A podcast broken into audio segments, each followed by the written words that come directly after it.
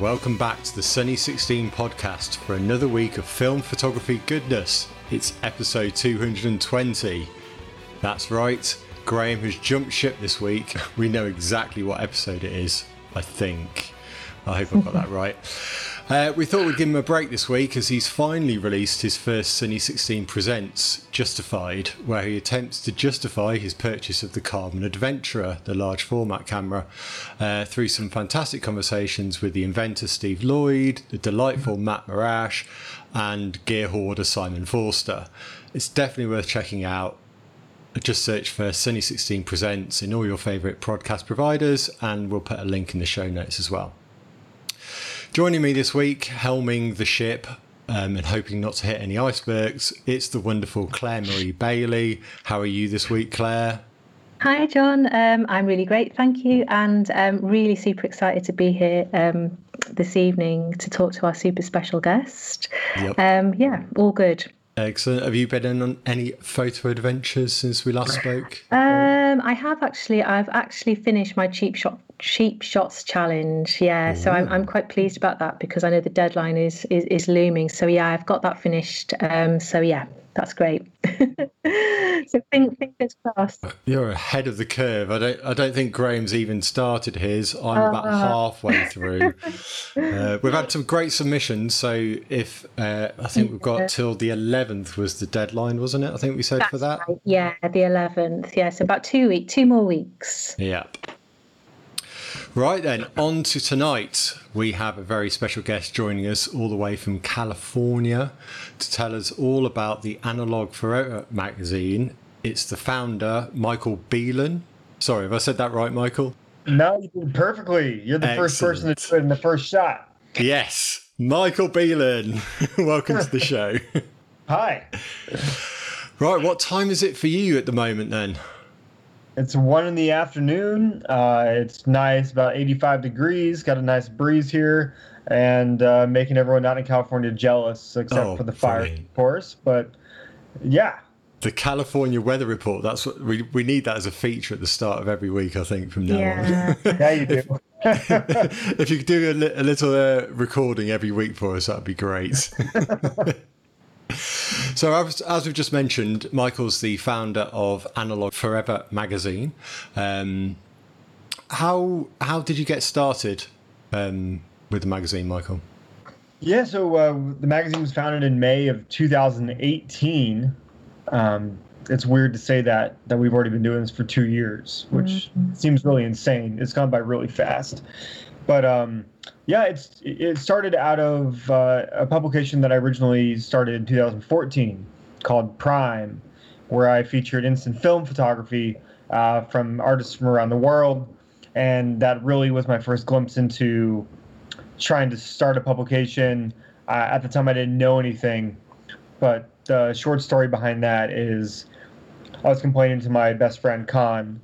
Hey Con, uh, thanks for being an inspiration, and I was basically just bitching about how there was no publication for instant film and I couldn't get my photos featured anywhere, and I was mad.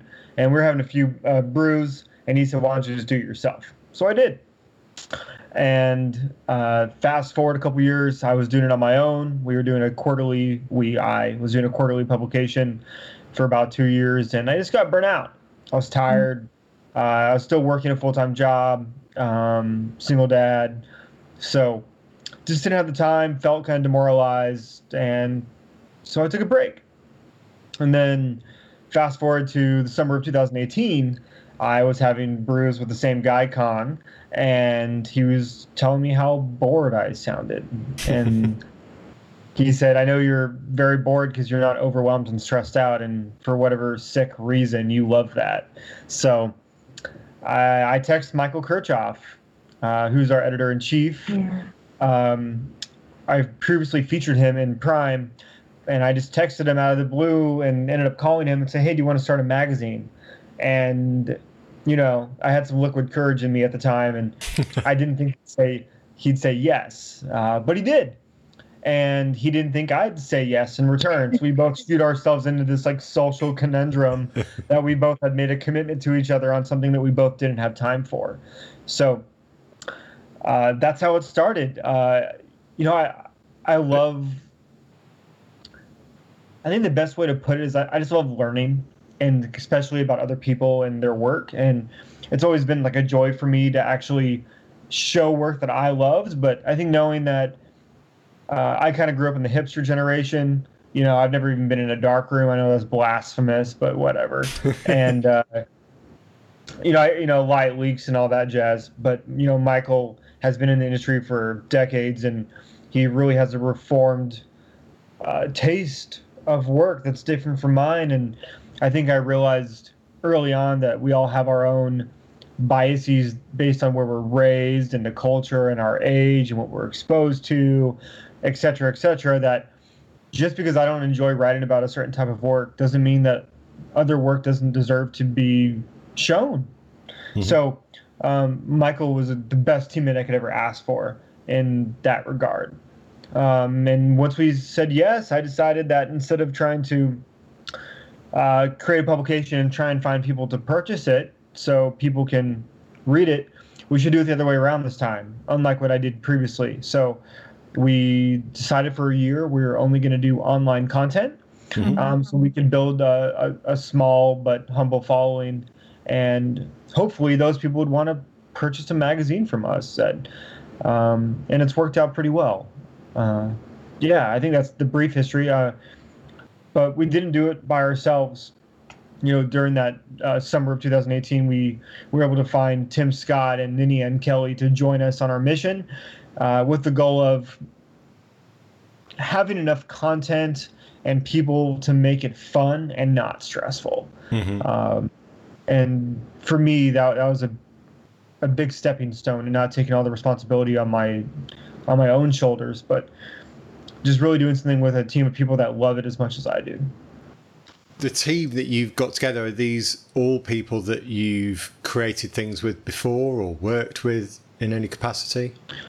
Yeah, so no, absolutely not. So you know, Michael is my lifeline to the photography community, especially uh, I hate to say the professional one, but you know, Michael's been doing it for so long that he, he knows of work that I've never even seen before. That mm. it's uh, you know, like it's crazy to say that I didn't know who uh, Michael McKenna was until Tim Scott brought it up um, because I, I, was just never exposed to it. I grew up on Instagram, right? Mm-hmm. Like it, it wasn't like that. So, but we found these people through Michael. So Michael knew Tim uh, of Tim previously, and we just sent some cold emails to him and then to Ninian, who used to who is in the Bay Area and has been a curator and galleryist for a long time.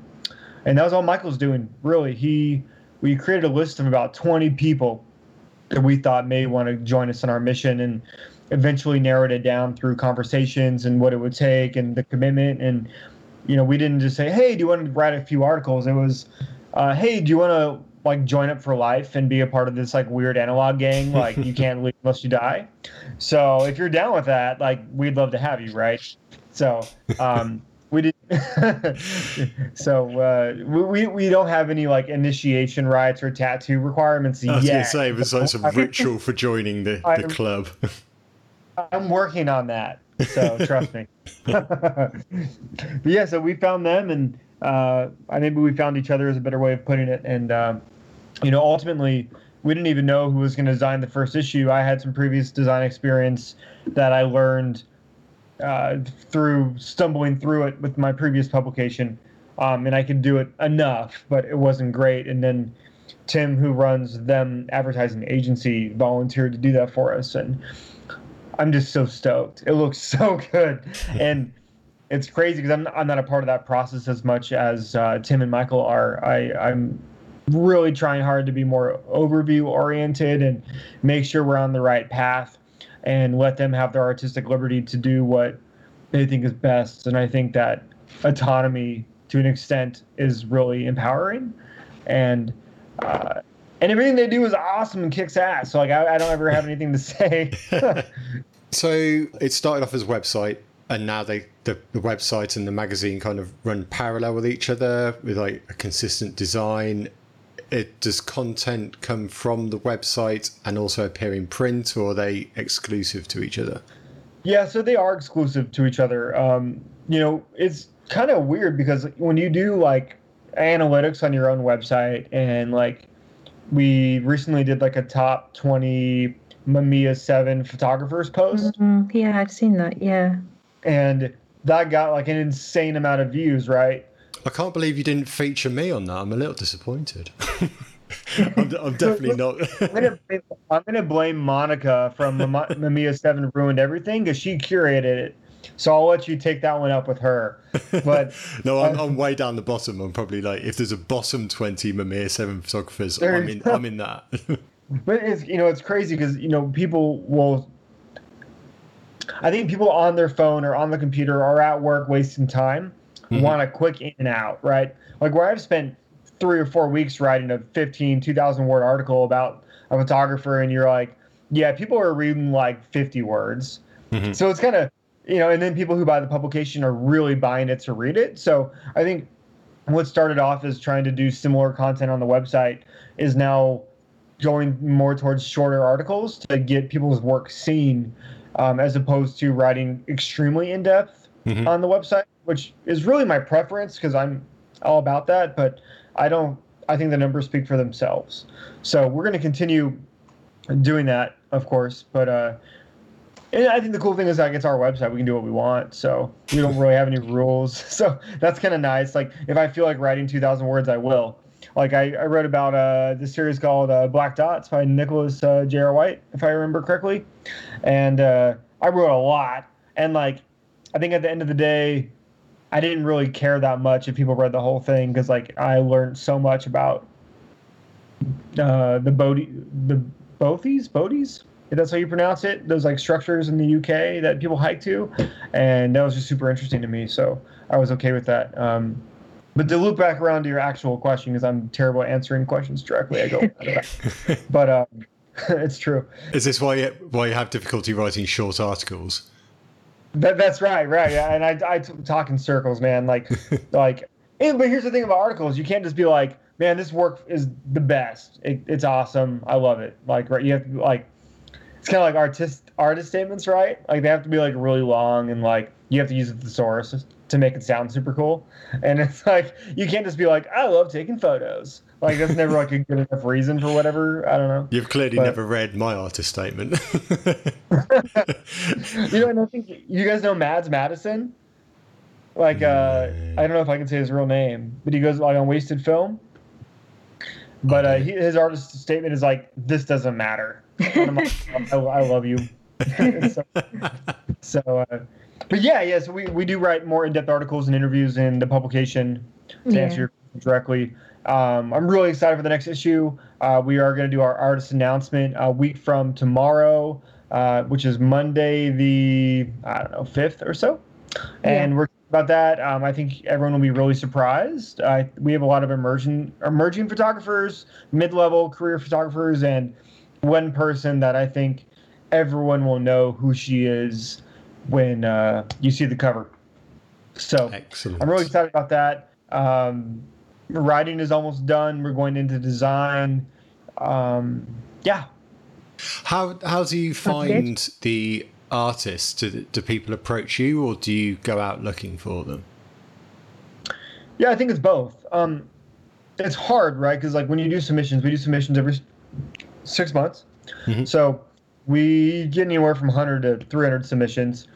I personally cull through those and pick 50 to 75 and then I present those to the team, and I say pick who you want. Like literally, there's no rules when it comes to that. Like I strongly believe that people do their best writing when they're passionate about the work, mm-hmm. and me assigning articles to people is never going to go well.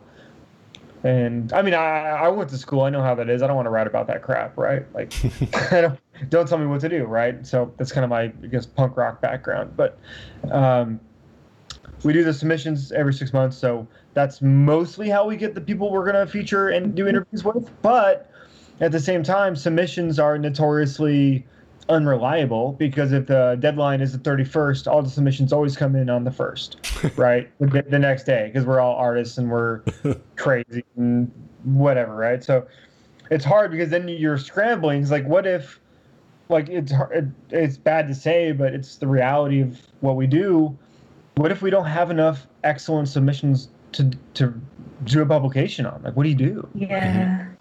Right. So we we generally try and hit it get with a heavy hitter every issue.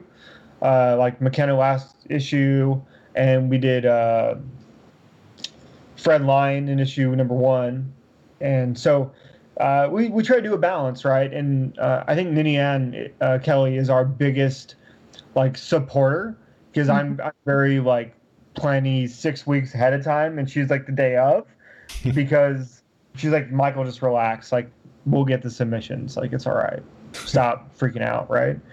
So as a team, we kind of work together that well because she's an advocate for not planning too far ahead of time, so that way we can really give submissions a chance um, and not be too obsessed with trying to plan too much because that's my Do you- personality. Do you have a theme when you have these op- the open calls?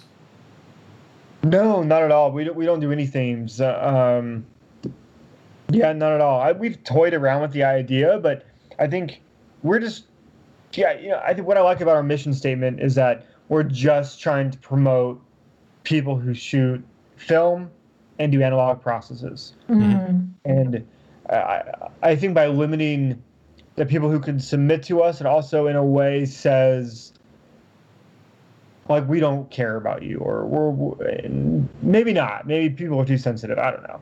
But we, we try to just say, we want to see your work. We don't really care what it is. If there's digital negatives, if there's, like, we're not purists in any way. Like, I don't think holier than thou, I'm more analog than you makes you any better of an artist in any way. So, which we really try to be as open-minded as possible. There's an artist in this upcoming issue that we had an internal debate about um, due to that, and we basically came to the conclusion as we can do what we want. It's ours, and we like tough luck. I don't care if you guys think it's less analog than you guys do or someone else does. I we like the work, and as an artist, we felt like she deserved the spotlight, and that was just good enough for us.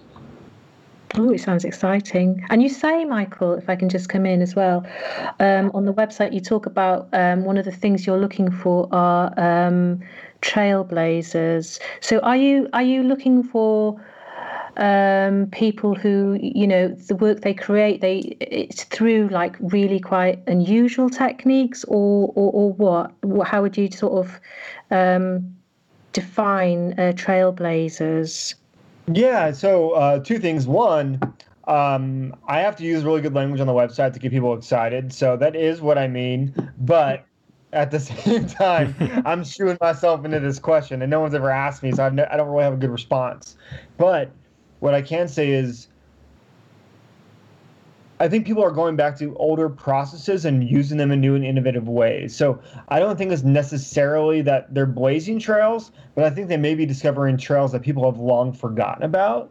And I think that's just as exciting. Uh, and on the other side of that coin, like I never really considered like collage work or multimedia work or anything like that as a, as a part of my analog world that I was exposed to growing up. And you know, Michael uh, MK, our editor, has such a great interest in that type of work. It's really exposed me to work that, to me, in my mind, they are trailblazers. I didn't even know that existed. So, I mean, at least they're blazing a trail through my own mind, and I think that may be enough for us. Great, and and you have because it is um it is a lovely um magazine and it does showcase some beautiful work. I mean, I really enjoyed um one edition you had um Louis. Da- uh, I hope I'm not pronouncing this wrongly, but um Louis Dazy is it? You know the uh, the Ah, Days Master. Yeah. Um, He's hi- hi- great. his work, which I really love. Um, so it was, it was really when I saw it, it's like ah, that's really great to to see his work there, um, and also the open, you know, on the actual the, the, the online exhibitions because you have interesting um, monthly open calls and they do tend to have like i don't know a th- theme or a, a title but they're very interesting like i know um, the one just gone was the what was it the psychology of the night Yeah. um, who who who co- is it? Is it a team? Does one team member per month decide, or or how do you come up with those? Yeah, so um, uh, Michael does, uh, other Michael does head up most of those, but our goal is to get people's work in front of as many people as possible, right? Not just yeah. us or the people who visit our website. So each month, uh, well, eight months out of the year, we invite a, a curator to come up with uh, a theme and, yeah, and just get people's work seen in front of these people, right? So, I mean, besides me, Nini, and Tim, and other Michael, I mean, we've had uh, uh, like Jason Langer, who's uh, a professor and educator. Uh, we've had all types of people curate stuff, like Brie Lamb. Uh, yeah, that's great. Um, I don't have them off the top of my head. I'm sorry, but we do every month.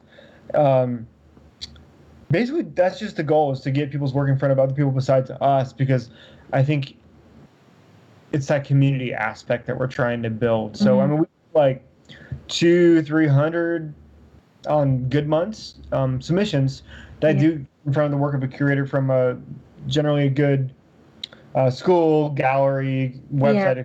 etc. And then they select the work, and we get to show them on our website once a month. So even if someone's not featured on our website as a feature or interview, or in the publication or feature or interview, I mean, if I had to guess a number, we've easily shown five or six hundred people's photos on our website just through those.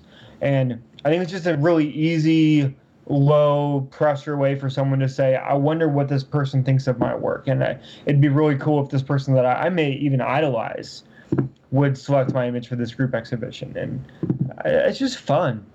It's just fun. that that's it. Like to me, that's such an important thing of doing doing something that is ultimately a hard work you know, like putting the website and a print magazine together is incredibly mm. hard work. So it has to be fun and you have to really enjoy what you're doing, don't you? Otherwise, you're just going to stop. I think fun is like a word that is really important. I, I think when I'm describing the group exhibitions, that is easy, right? Because all I'm doing is formatting the page and sending emails to people who were accepted, where the curator's doing the heavy lifting. But I think for me, you know, especially as I've gotten older, I think I care a lot less about fun and a lot more about being fulfilled. Mm-hmm. Where, like, I, I, say to my son and to my family and anyone that will listen, they probably want me to shut up all the time because I'm not some stoic guy. But um, I always just say easy things aren't worth having. And I think for me, that's been my mantra for a long time, at least the last five years, where if it's easy, it just doesn't feel that great when you get it. So I think if it requires work or dedication or stress or heartache, I think whatever's on the other side of that uh, feels a lot better. And uh, I don't know. I you know even with anything in life, I think it's really easy to remember like the good times, like especially like for me, like being a backpacker and a hiker. But like that time you were caught in that rainstorm and like you were like scared but laughing.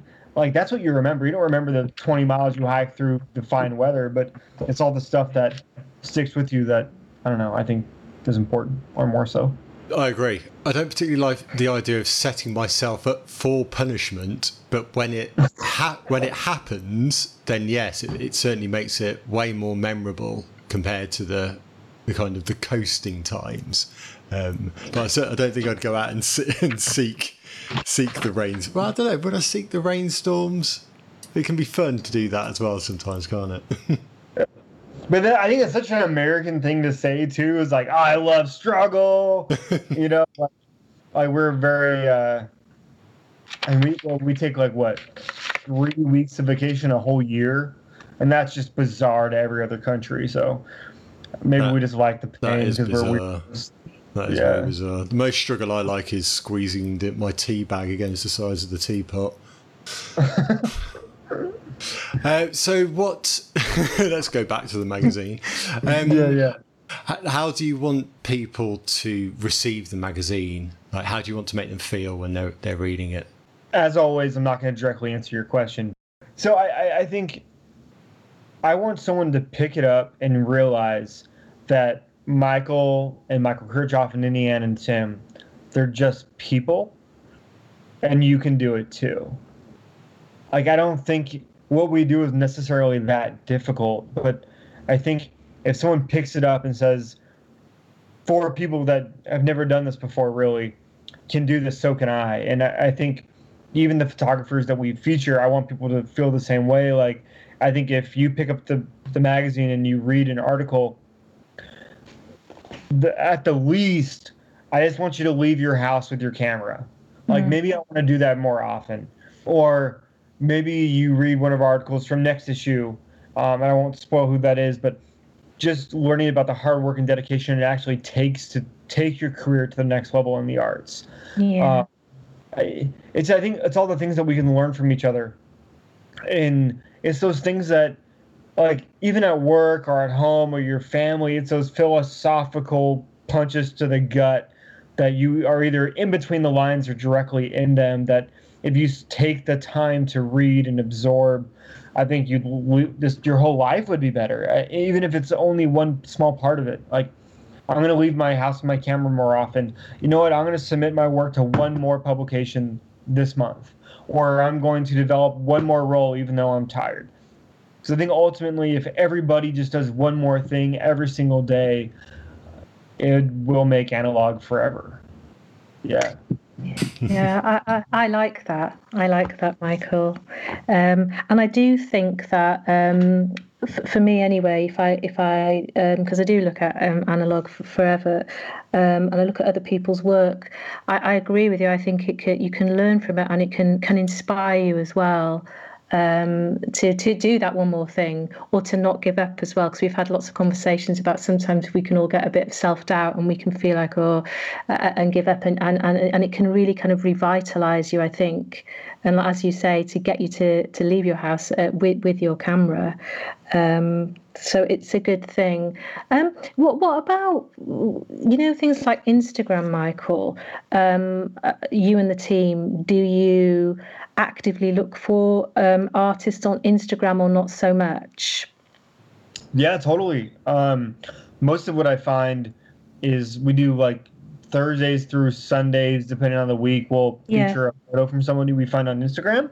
Okay. So that's usually involves me like at night or on my lunch break scrolling through. I, I follow certain hashtags like yeah Hasselblad or Lomography, Cinestill, whatever, and I find photos that I like and I save them. And then over time, I've, I don't know, I've saved like six thousand photos over uh. the last. Right, so eventually we use all those. But as far as finding work to feature, mm-hmm. uh, pretty rare that that's how we come come across it. Yeah, it's usually through a friend of a friend, through submission, through something that we've seen that's caught our eye. I think I've that's how I found Louis Dazy though. Yeah. Um, but I think it just depends. I, I you know we it's hard because it's just two camps to that idea of like artist statement and mission and intent matters and then the pictures are what matter but for me like i'm just a people person and i like hearing people's stories and i think the context to me is very important so I think in general, I would I feature more people the more I know about them, and. I think that's why community is so important, um, especially the instant community that we have. Uh, Claire, you know that uh, yes. we all each other, and I think yeah. knowing more about each other gets us more excited about each other's work because it's no longer this like abstract. I love that image. It's I love this work, and I think work work implies this like breathing mentality of this like living thing that exists outside of what I see on the screen. It's everything that went into it. And to me, that's important. Yeah, no, I agree with you, and I do feel like the the the instant community is very much um, very much like a quite a quite a family. That's how I feel anyway, um, and I think that's nice. Um, and it's funny because um, I quite often as well have talking about Instagram, have a lot of conversations with people about Instagram and how some people, because I I'm agree, I think it's about the images, about the, the, you know, like you say, you get to know people and you get to know about maybe quite often what the stories are behind the images as well, um, which kind of makes it all more poignant. Um, and of course in, the world we're in as well i feel like we're in this age where um, for some people unless you've got so many followers they get sucked into that um, it's almost like you're discounted i have found so many amazing artists that have like no followers and i'm just like yeah brilliant and i was like what the hell's going on here right and then i like you'll certain people have 20 30,000 followers and um, I look at their work and maybe it's just not my cup of tea, whatever, right? Yeah. But I'm like, I don't understand it. It's so it's such a mixed bag, and I think the unfortunate reality of art is that it's a lot more business-like than people want to admit. Mm-hmm. And I think if you can't market yourself, your work may be great, but if yeah. no one ever sees it, then you have to be happy with doing it for yourself, which is fine yeah. if that's your mission, right? But if your mission is I, I think sometimes artists lie, lie to themselves, and I lie to myself, right? Like, oh, I'm doing this for me. I love it. Blah blah blah blah blah, and that's true, like eighty percent. But like twenty percent is like, I really wish someone would tell me they liked my images. Yeah, right? it yeah. validated, and I'm not sure why we hide behind this like false humbleness all the time. Like it kicks ass when your photos are featured somewhere. It makes you feel mm-hmm. good. Like it's okay to feel good about it, and. Mm-hmm and that's what gets me excited. Like I, I think I want to give that feeling to somebody else. Like I remember when Andres featured me and uh, it was called Polaroid of the Day back then. Yeah, yeah. And that was years ago, and I was just like so stoked. And it's just because I don't even think it's really about your work getting out there. It's like someone cares. Yeah, no, that's what true. a good feeling that is, right? So, yeah.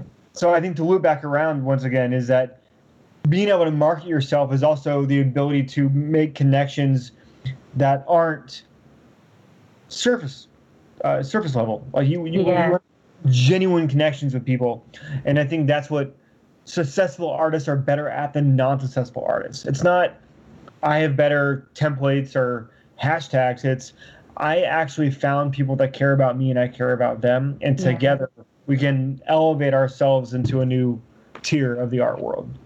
Yeah, that's true and also um, encouraging, I think, um, some people to submit their work, um, even if you don't get accepted. Because a, a, lot, I know some people that they're like, oh, um, they don't even have the um, what's the word I'm looking for? They don't feel the um, they they can even sort of take that step to sort of maybe answer an open call. So I'd always encourage people to do that.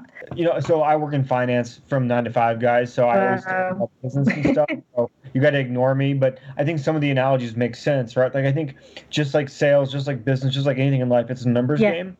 And I think if you're too scared to fail, you're never going to succeed because yeah, Every single person that's ever done anything important in their entire life failed a thousand times before you saw them succeed, and you think that they just succeeded overnight, and that's nonsense. Like, just just be okay with failure. This is the big myth, isn't it? It's like when you see photographers or artists and they're known for maybe one or two images or paintings or whatever it is. The reality is they've done a whole life's worth of rubbish surrounding those images as well.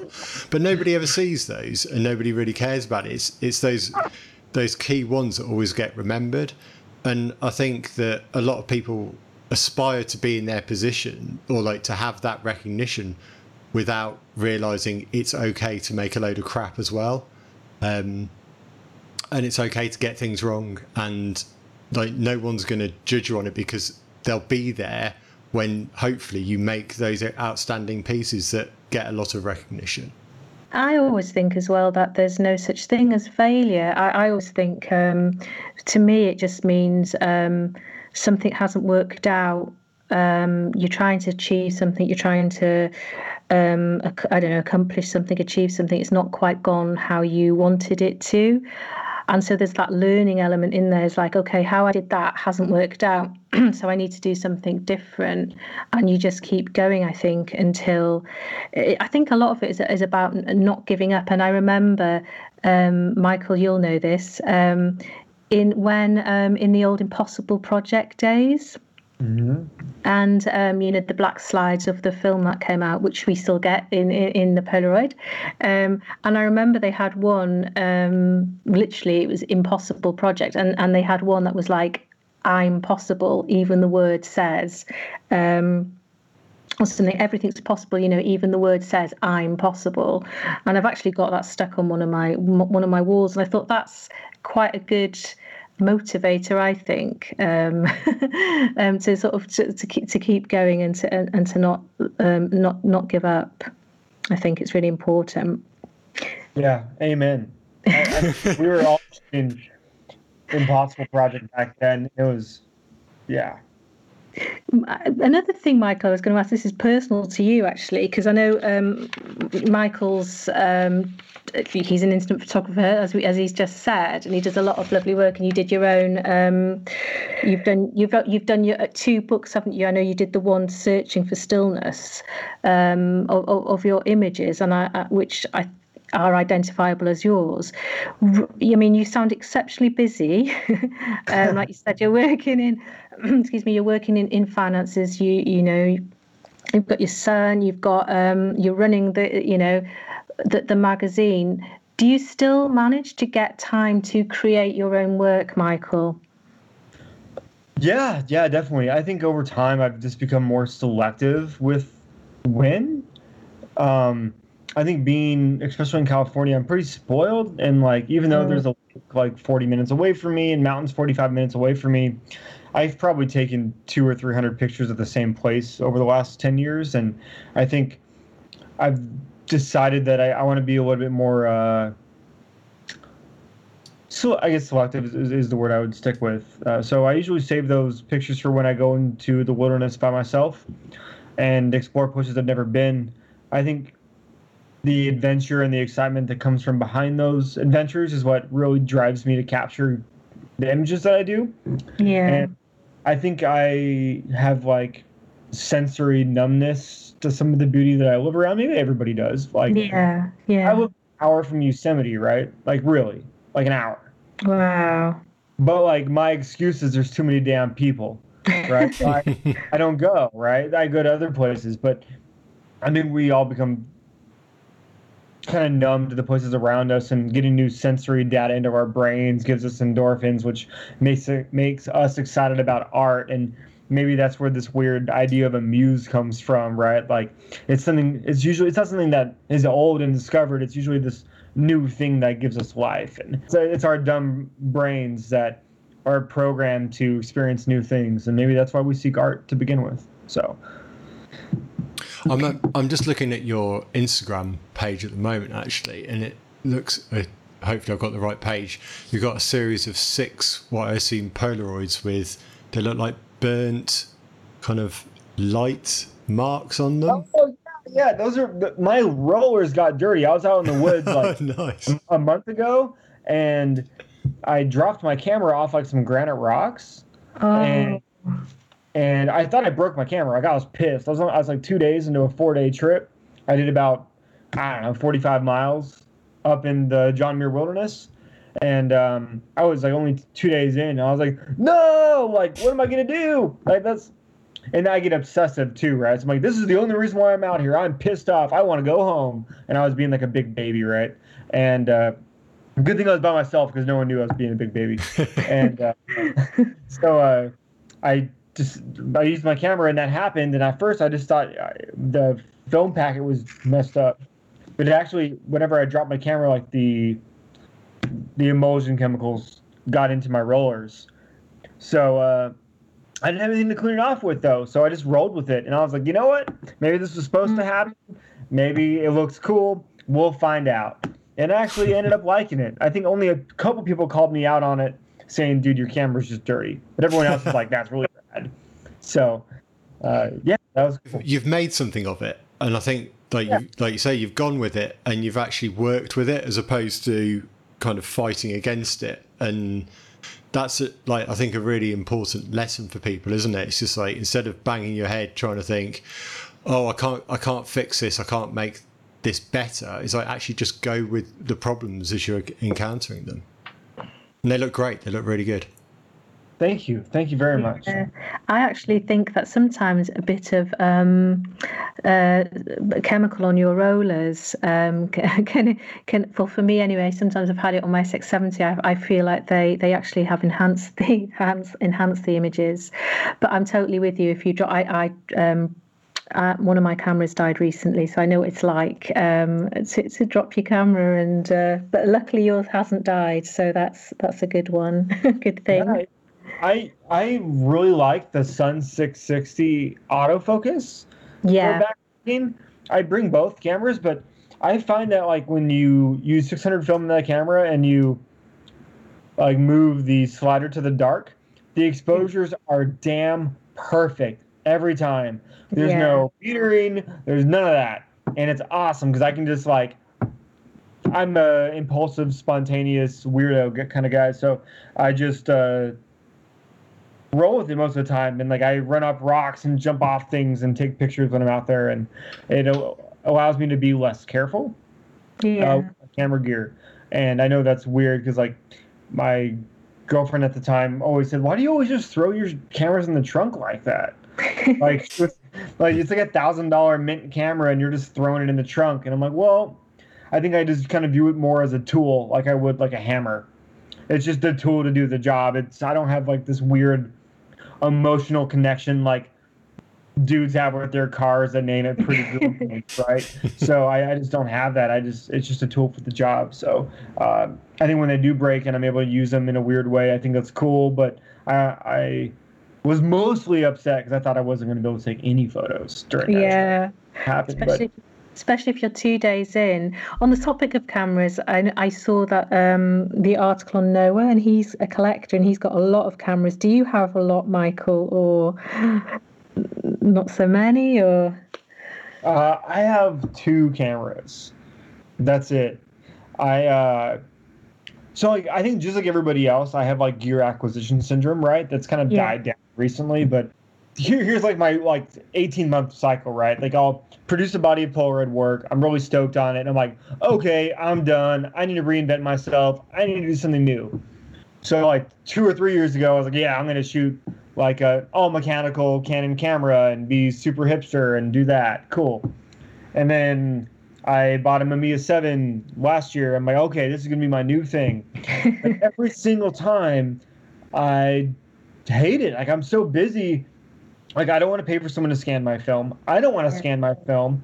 It's a huge like pain and like it's weird coming from a guy that runs like something called analog forever right it doesn't make any sense but like i think it's to each their own and for me instant film is such a part of my personality where it's instant it's done i can scan it i can get it done and yeah. it, it's easy for me and i think it's my easy way of experiencing something that i love and if someone else wants to spend like nine hours every weekend scanning their own film and dusting it in Photoshop, be my guest. But that's just that's not what I find enjoyable at all. Uh-huh. Um, I, I, like the process of shooting a lot more than I like the process of uh, processing. Mm. And and you use the Mint camera, don't you? Which is a lovely camera. Yeah, shout out to Gary. Great stuff, man. um, with if we go back to the um the Analog Forever magazine, and you were just saying that um, the edition three is is um, you're super excited. That's coming out a week on week tomorrow. Yeah. Yeah, we're gonna yeah we're gonna do the artist announcement a week from um, tomorrow, week, and then uh, it will officially come out sometime in November for the okay. holiday season. And so, and uh, then what about the future for Analog um, Forever? So, what's next then? So, we're going to have edition three, and and then what's next? Will there be another another um, call out? What's what's what's the plans, or is there anything you can reveal? Yeah, so uh, every six months, our, our cycle now is every six months. We'll put out an issue in the winter and the summer, and then in the spring and the fall, we will do our call for entries. Um, we do have a respiratory of entries. So anyone who's submitted previously that we've sent an email said we're saving this. Yeah. We're not just being nice. We actually save it. I know it's weird, but I promise we do. Um, so you know, my main goal right now is is growing, and I don't want to grow for the sake of growth, right? Like I, I really don't want to spend money on Facebook ads to yeah to get people who wouldn't find us organically to buy a magazine. Like I, I think that has its place, but we printed 500 copies of edition one and two. Wait, did we? What? We're already so far in the future. Sorry, edition one we did 500 copies. Edition two, I decided to print 750 copies, and we only have about a hundred left at this point. Mm. So, which is fantastic. So we're going to print 750 again for issue three. Yeah. But issue four and five, I really want to print a thousand, Mm. and I think it's super doable to get an extra 250 people to believe in what we're doing. That's it. Like if we have like two, three thousand people on our newsletter, right? Mhm. If if 15% of those people purchased an issue, it would make sure we survived until the next the next edition. Because contrary to what people believe, we are not a money making venture. Just to put that myth to rest. Yeah. So How uh, are you? Um, how are you distributing it like around the world? by hand? Mhm. So I every order I spend my lunch breaks going to the post office. Sometimes with three copies, sometimes with 25, and depending on that number is how much that person's happy to see me at the post office. but uh, we, we do we uh, we do orders online. Yeah. Uh, we do have international shipping, but we are partnered with uh, several stores from around the globe. Mhm. Uh, most notably, uh, one of our very first supporters with Analogue Wonderland. Paul has been a great, wonderful supporter of us. Um, they have copies, and then we also uh, have copies in the U.S. at uh, Blue Moon Camera and Machine in Portland, Jeremiah's Photo Corner in Santa Rosa, No Request in Chicago. Uh, Cinestill has issues available in their store, and another place called Photo Darkroom in Escondido, California, down south.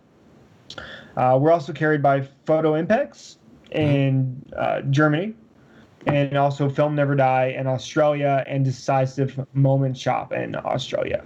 Oh, so that's great. There's, there's, yeah, and we work really hard to do that. Um, we do wholesale pricing for any uh, people who do want to have an interest in stocking our magazine in their store. Mhm. Uh, we're doing it for the love, not for the money, and we will generally do some crazy things just to get some magazines across the country, uh, price wise. Well, I, I guess it like it makes sense, doesn't it? Rather than you shipping individual copies to say people in the UK for you to bulk ship a load to Analogue Wonderland for them to then distribute them in the UK locally. Um, so there are there must be savings for you to do that anyway. Yeah, you know, it's crazy because of uh, you guys call it VAT, VAT, value added Yeah. tax. Yes, yeah. I mean, honestly, like, I think they save a couple bucks going through Analogue Wonderland because shipping our our ma- our magazine is more like a journal. It weighs like 1.6, 1.7 pounds, Mhm. so it's super heavy. So to ship 80 copies is like 120 pounds Yeah. of stuff to ship across the ocean. So, um, we work together with the stores to, to basically say our goal is to get this in people's hands first. Let's worry about price second. Mhm. So we try to work together to make it economical for the store to carry it to begin with because I, I don't think it makes sense if I was operating a retail store to say I'm going to buy it at cost and sell it at cost, right? They, I Mhm. mean, they're in business, so we do our best to make it profitable for them. And as long as we get our magazine out there in people's hands, then the advertisers that we do have to support us benefit anyways. So it's like a weird symbiotic circular relationship we have with both our stockists, our advertisers, and our audience. So it's it's quite well um, spread out then, isn't it? Um, distributors, Michael, I would say, for you Yeah. globally. Yeah. It's really good. Thank you. We w- my goal, like for the end of next year, is I want to be in 25 stores. yeah. Uh, and I made that up number. I made that number up right now, but I'm going to stick with it. Exclusive. Exclusive, yeah. So that, that I just want to grow, and I, I I'm not a guy that sits around. Like I get really bored really easily, and I like the pressure. And if I could get just one store reach out to me a month, I'd be so happy. That would ride my endorphin for the whole for the whole month. So Mm. Be really great if um, I'm just thinking um, if you if you've ever been to the the Tate Modern in London, they have a um, a great shop um, on the on. Well, I think it's a great shop on on on the ground when when you go in on the Turbine Hall. They've got a really big shop, and it's just got a really amazing selection of uh, magazines. It's got books and everything, uh, and different things, but it's got a really good selection of of of, of magazines. Be uh, great if you could get yourself um, get yourself there. I think. Tell me about that. I, will you email me Yeah. about that info? Because I, I, I will, and, and also. Yeah, and also the um, another great place I, I can see I can see the magazine fitting very well is the Photographers Gallery in London, which again has. Um, if I don't know if either of you've been there, it's I always love to go there if I'm in London and, and you go in and it's got a great sort of shop. Um, again, sells a lot of great books and bits of film and stuff, but it's got a really good selection of magazines and I can actually see Analog Forever fitting well there, Michael. So I, th- I Yeah, think it'd be, it'd be great in there because they actually sell film, don't they? yeah. In there as Oh, well. Yeah. Okay. So you can get your inspiration, um, and uh, you can get your magazine and, and get your inspiration, and then and then buy some film. But no, I, I can really see it there. Um, so um, yeah, so yeah, and you know, we're willing to send out an issue to certain stockists for free, yeah, if, depending on who they are, to see if they'll be interested in carrying it. I sent out to somebody that uh, I think I can say it because I, I, if he hears this, then uh, everyone can respond to this and say, "Please carry it." But as uh, is our glorious leader, I guess, still our leader, Doc. ah, yeah, I sent one to him last week, and uh, yeah, I think sorry, you got it last week. I sent it a couple weeks ago, but he responded to me in all caps, and I'm hoping that's a really good thing. yeah, Like he understands more than anybody what it is to just be a single human being to try and do something great, and he can't relate to me. No one else can. So. I'm excited to hear what he has to say about carrying that in his shop, Supersense. If, if he- Oh, that'd be super, super. Now, I'm sure a lot of uh, listeners will already know about Analog Forever. Um, and for any that don't know about Analog Forever, where, where Michael, can people go to um, find you and can they subscribe? That's a great question. Uh, so where they can find us first is we're on all social media, Facebook, Twitter, and Instagram. We're not that um, active on Twitter because I don't think anyone is anymore. Hmm. So that's the reason. Um, uh, yeah, Analog Forever Magazine or Analog Forever Zine on Instagram because our name was too long. Thanks, Instagram. And uh, as far as subscriptions, we are planning to launch subscriptions, everybody. I know you guys are talking about it, asking about it. We're still doing final details. But what I can tell you is when we launch them, it will be for uh, issues four and 5 It'll be for the year of 2021.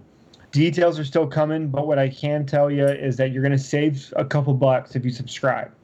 Uh, because the reality of what we're dealing with right now is COVID and sales and economics. And to put to put it gently, is uh, uh, we will we will be increasing the per issue cost of our magazine Mhm. starting the next edition. Pre-sales will remain twenty-five dollars USD, and anything after that will be thirty unless you get a subscription. So we've I have operating costs, and uh, unfortunately, uh, we need to stay alive to produce issues in editions 4, 5, 6, 7, 8, 9, 10, 11, 12, Infinity. So if you guys want to stick around, make sure you pre-order. You'll get the same price, or subscribe. You'll get the same price. No, So- that sounds great. So we'll all be subscribing, Michael. Yeah, yeah. So if you want to order a copy of edition two, yeah. right now, you can use the code Sunny16. You'll get a buck off, Mhm. and it's going to be active until October 31st. Oh, fantastic. Oh, nice. So That's the Sunny really 16, great. Sunny S U N N Y, the numbers one six at checkout will give you a buck off. So we appreciate everybody that's listening to this podcast and thank you for listening to me ramble about stuff. And the least I can do is give you a buck for doing so. No, it's been fantastic. Thanks very much, Michael. We've really enjoyed it. Uh, have you got any more questions, Claire, that you'd like to ask? Um, I was going to ask, where can Michael, because your work's beautiful, and we were just talking about it. So, where can um, listeners um, go to find your personal work as well? Yeah, so it's just my name, Michael Behlen, B E H L E N as Nancy. Uh, that's on Instagram, Facebook, and Twitter. Uh, my Twitter got hacked, so I'm actually Michael Behlen number two. Oh. so on there. And uh, yeah, now I can steal my name. They can steal my username, but not my real name. So, and then my website is don't shake it like a Polaroid.com. I hope everyone that visits my website stops shaking their damn Polaroids like that OutKast song. I had a couple, you know, I so my old website got hacked or something like that, right? Like not hacked. They stole my domain name because I forgot to renew it. It was my name, michaelbehlen.com. And someone stole it from me. I'm like, why would you want this? So I was like, whatever, you can keep it. So I had a couple brews and I was like, you know what? I think I'm gonna make don't chicken like a Polaroid.com. And I did. and I like every time I type it in, like my own website, I think it's just absolutely hilarious. And it's fine, like I'm the only one that thinks it's that funny, but I uh, I, uh that's where you get I took a, an Instax wide image the other day with and gave it to somebody and they started shaking it and I just slowly shook my head at them. I was like, What are you doing? yeah, exactly.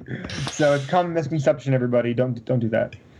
So yeah, that's where they can find me. Um, I also uh, with uh, Static Age, I am planning to produce another book, Searching for Stillness Number Three, Volume oh, with Pete.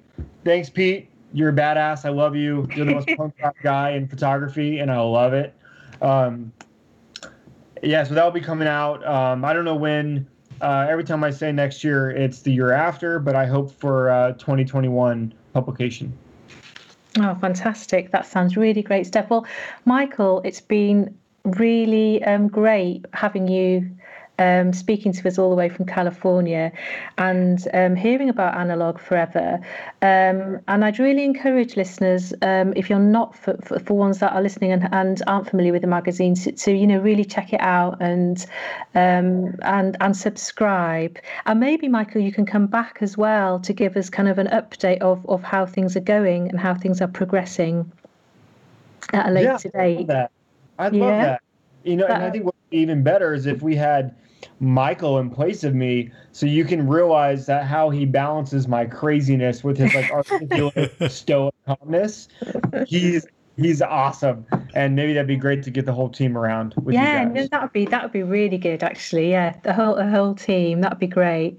Um, I think for just a quick reminder, I think, John, for, for listeners, that um, the Cheap Shots Challenge is still going. Um, so you've got another couple of weeks. I think we've said the deadline is about the 11th. Yep, Sunday um, the 11th. And um, just to remind people to, to, to, get your images in. And um, the theme for those who um, might not know is music. And remember that the Cheap Shot Challenge means that we're just looking to sort of create work on basically. Um, a camera that has cost um, no more than say 30 pounds. So um, that's our cheap shot challenge. Theme is music and the deadline is the 11th of october. Um, as always, um, if you want to get in touch with the show, uh, please email in. Um, I know Graham loves getting all the emails in. So if you email us at sunny16podcast at gmail.com, um, um, um, um, we look forward to, to hearing what you've got to say or your contributions, comments. Um, and anything else, John? No, I think that's all. Uh, Sunny16 podcast on Twitter and Instagram. And I don't think I don't think we've damaged the podcast beyond repair this week, Claire. So congratulations, well done. Hopefully Graham will be back soon, and Rachel as well. Hopefully Rachel will be yeah, back. and Rachel, well. yeah. And talking of Rachel, as always, we will play you out with Rachel's band Rocha and a song from her album Promises I Should Have Kept. Goodbye, everybody. Bye. Bye.